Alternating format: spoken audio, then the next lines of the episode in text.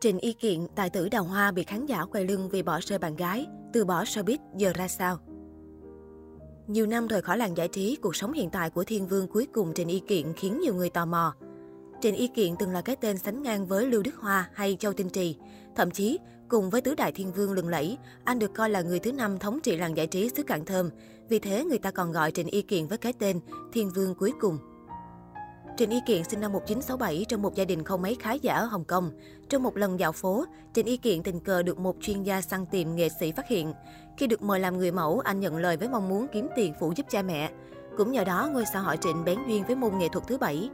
Nhờ sở hữu ngoại hình điển trai nam tính, Trịnh Y Kiện lọt vào mắt xanh của Vương Tình và được vị đạo diễn nổi tiếng này hết lòng nâng đỡ. Năm một nghìn chín trăm chín mươi hai, Trịnh Y Kiện gây tiếng vang khi kết đôi với Lưu Gia Linh trong bộ phim Girls Without Tomorrow một nghìn chín trăm chín mươi hai. Với vai diễn này, anh được đề cử giải nam diễn viên mới xuất sắc nhất tại Liên hoan phim Kim Tượng.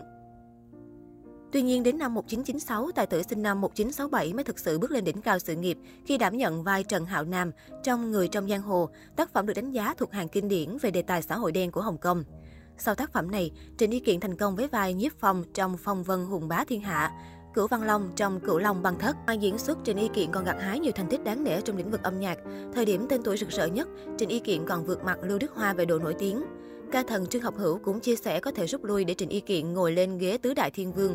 Tuy nhiên, khác với những thiên vương cùng thời, đến nay vẫn duy trì được danh tiếng đỉnh cao, sự nghiệp của Trịnh Y Kiện lại nhanh chóng xuống dốc. Nguyên nhân là vì anh là người mãi chơi, thích hưởng thụ.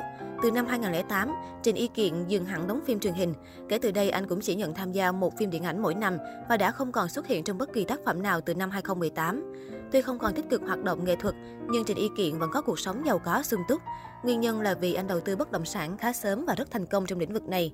Là chàng tài tử hào hoa nên xung quanh Trịnh Y Kiện cũng có nhiều bóng hồng. Mối tình nổi tiếng đầu tiên của tài tử họ Trịnh là với Thiệu Mỹ Kỳ, mỹ nhân Hồng Kông hơn anh hai tuổi.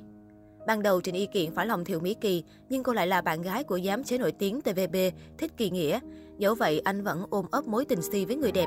Đến khi Thiệu Mỹ Kỳ chia tay bạn trai, nam diễn viên liền chớp thời cơ đến bên an ủi và bày tỏ tình ý dành cho cô.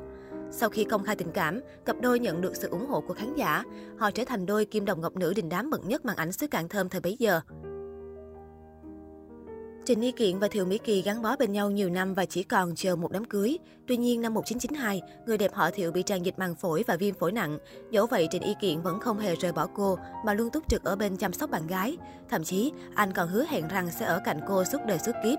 Nhưng lời thề non hẹn biển này rốt cuộc cũng chỉ là lời hứa suông, bởi sau năm năm chăm sóc Thiệu Mỹ Kỳ, Trịnh Y Kiện tuyên bố đường ai nấy đi với bạn gái. Không lâu sau đó, ngôi sao Phong Vân bị bắt gặp hẹn hò với Lương Tịnh Kỳ, tạo nên scandal chấn động làng giải trí.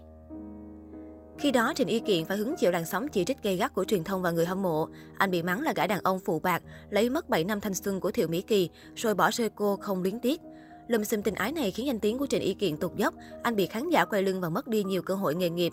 Tuy nhiên, thực chất cuộc tình của Trịnh Y Kiện và Thiệu Mỹ Kỳ kết thúc không phải do lỗi của người thứ ba. Lý do chính là vì tình cảm giữa họ đã phai nhạt và không thể tiếp tục duy trì mối quan hệ yêu đương. Sau khi chia tay, tài tử họ Trịnh còn tặng cho bạn gái khối tài sản trị giá năm phẩy một triệu để bù đắp cho cô. Khi nam diễn viên tìm được bóng hồng mới, Thiệu Mỹ Kỳ cũng không hề oán trách, ngược lại còn chúc mừng anh. Khi đến với Lương Tịnh Kỳ, Trịnh Y Kiện cũng chăm sóc bạn gái rất chu đáo. Thậm chí, chi phí sinh hoạt hàng tháng của người đẹp họ Lương cũng đều do anh chi trả.